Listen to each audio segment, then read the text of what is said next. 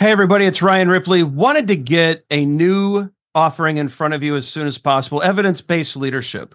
And so, as you all know, Todd Miller, myself, and Will Seeley, we're big on evidence based management.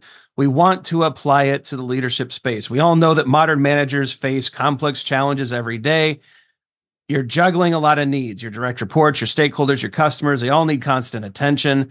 What we want to do is help you manage that. We want you to use information and data to make good decisions around all of these areas so that we're delivering the right thing at the right time for the right customer.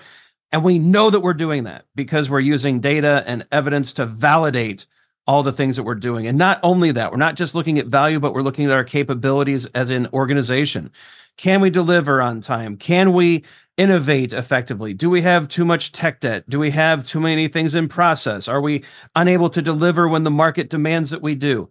We look at all of these things with evidence based management. We merge that into a leadership uh, mindset and lens, and we enable you to make new and better decisions repeatedly based off of the data that you're collecting within your organization.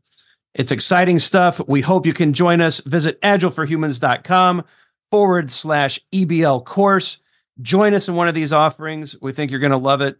Hope you can join us. Use Agile for Humans, the number four to take another 15% off of this course.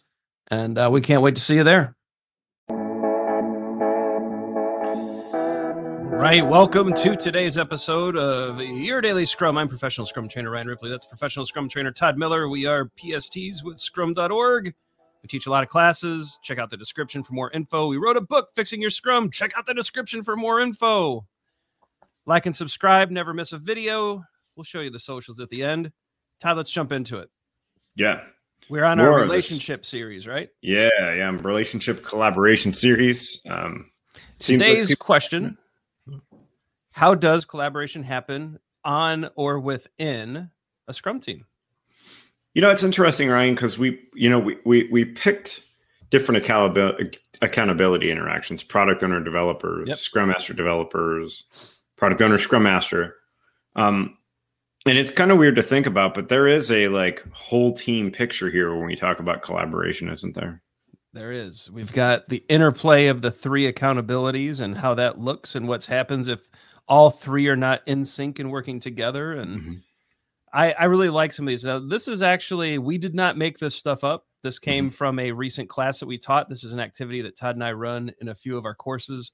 Um, and so this is real stuff and so mm-hmm. how do these these roles collaborate what i really like is that someone put the scrum events up there mm-hmm. each yeah. scrum event is an opportunity for the the accountabilities to come together and not always all together but they're typically doing things that benefit the whole right even like daily scrum for example todd even though it's mm-hmm. just the developers they're keeping their their progress transparent which helps the product owner mm-hmm. right? And it creates opportunities for a scrum master to maybe see an impediment if things haven't moved, right? And so they're what they're doing is keeping things transparent. They're keeping information fresh.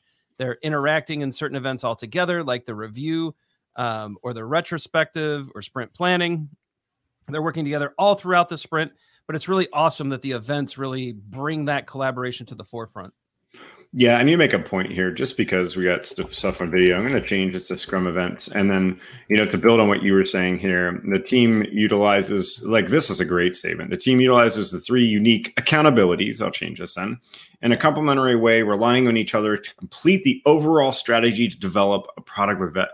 This is an awesome statement, right? So we have three unique accountabilities, right? These accountabilities don't always uh, agree on everything, right? No, they do not. And that that productive conflict is actually awesome mm-hmm. when it's geared towards solving a problem because the product owner has different interests than the developers. The developers have different interests than the scrum master, and like they're all trying to hit the product goal and the sprint goal, but they have different concerns that are going to sometimes collide or be in opposition. If you they cannot collaborate and sort through that, Todd, we get increased risk Mm-hmm. We get quality issues. We don't deliver. The backlog becomes sprawling and out of control. The definition of done isn't well. All the things that we basically mm-hmm. captured in fixing your Scrum, all of the anti patterns uh, from is it basically stems from people not collaborating together, right? Yeah, yeah. And like the and you know uh, we called out these individual things and and really that could be happening but the whole team's not collaborating, which is right. is is is another issue. And that's why I think you know, I think we had a little bit of debate. Do we do the Scrum team here? And it's absolutely because even the the, the Scrum Guide, right? Scrum Guide 2020 says that the definition of done is is is the the the Scrum team defines it. Yep. Right. And and that's that's that that's a, a very interesting point of collaboration too when it comes to making um, done the completedness of your work transparent. I think that's another insightful thing here. And shipping, getting to done. Well, how do we keep a how do we keep a scrum team focused on a product goal when they don't collaborate? Yeah. And if we're not focused on a product goal, what are we building? Are we building things that people want or are we building the things that we want to do? Yeah. And there's a difference, right? Yeah, and you could say that you could have a team whose product owner has said that there should be focus on a product goal, but they don't, right? So, and then you start seeing all these things over here, right? Moving over here. Uh, create or generate risk if they're not collaborating, right? Um, you know, Todd, we might get a follow up question. Maybe we can nail it with the last minute here. Who's accountable for ensuring that the Scrum team is collaborating well together? Hmm. Actually, I don't know that we need a whole minute for that, Ryan. I think we just need the ability to say two words, and that's Scrum Master, right? Perfect.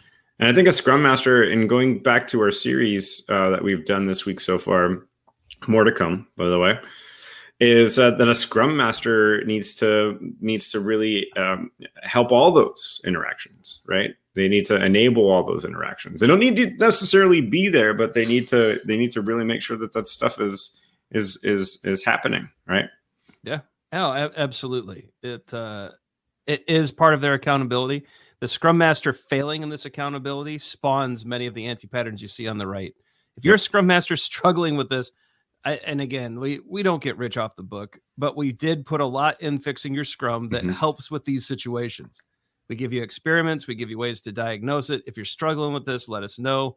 Um, maybe we'll do some future. We will do some future videos if you ask about these things directly. But the book really does help, and uh, I think it's going to be on sale in the next week or two due to Thanksgiving, and we will figure out how to get some discount codes out there to you. But this is an area like we're passionate here. We really want everyone mm-hmm. collaborating and working well together and uh, Scrum Masters.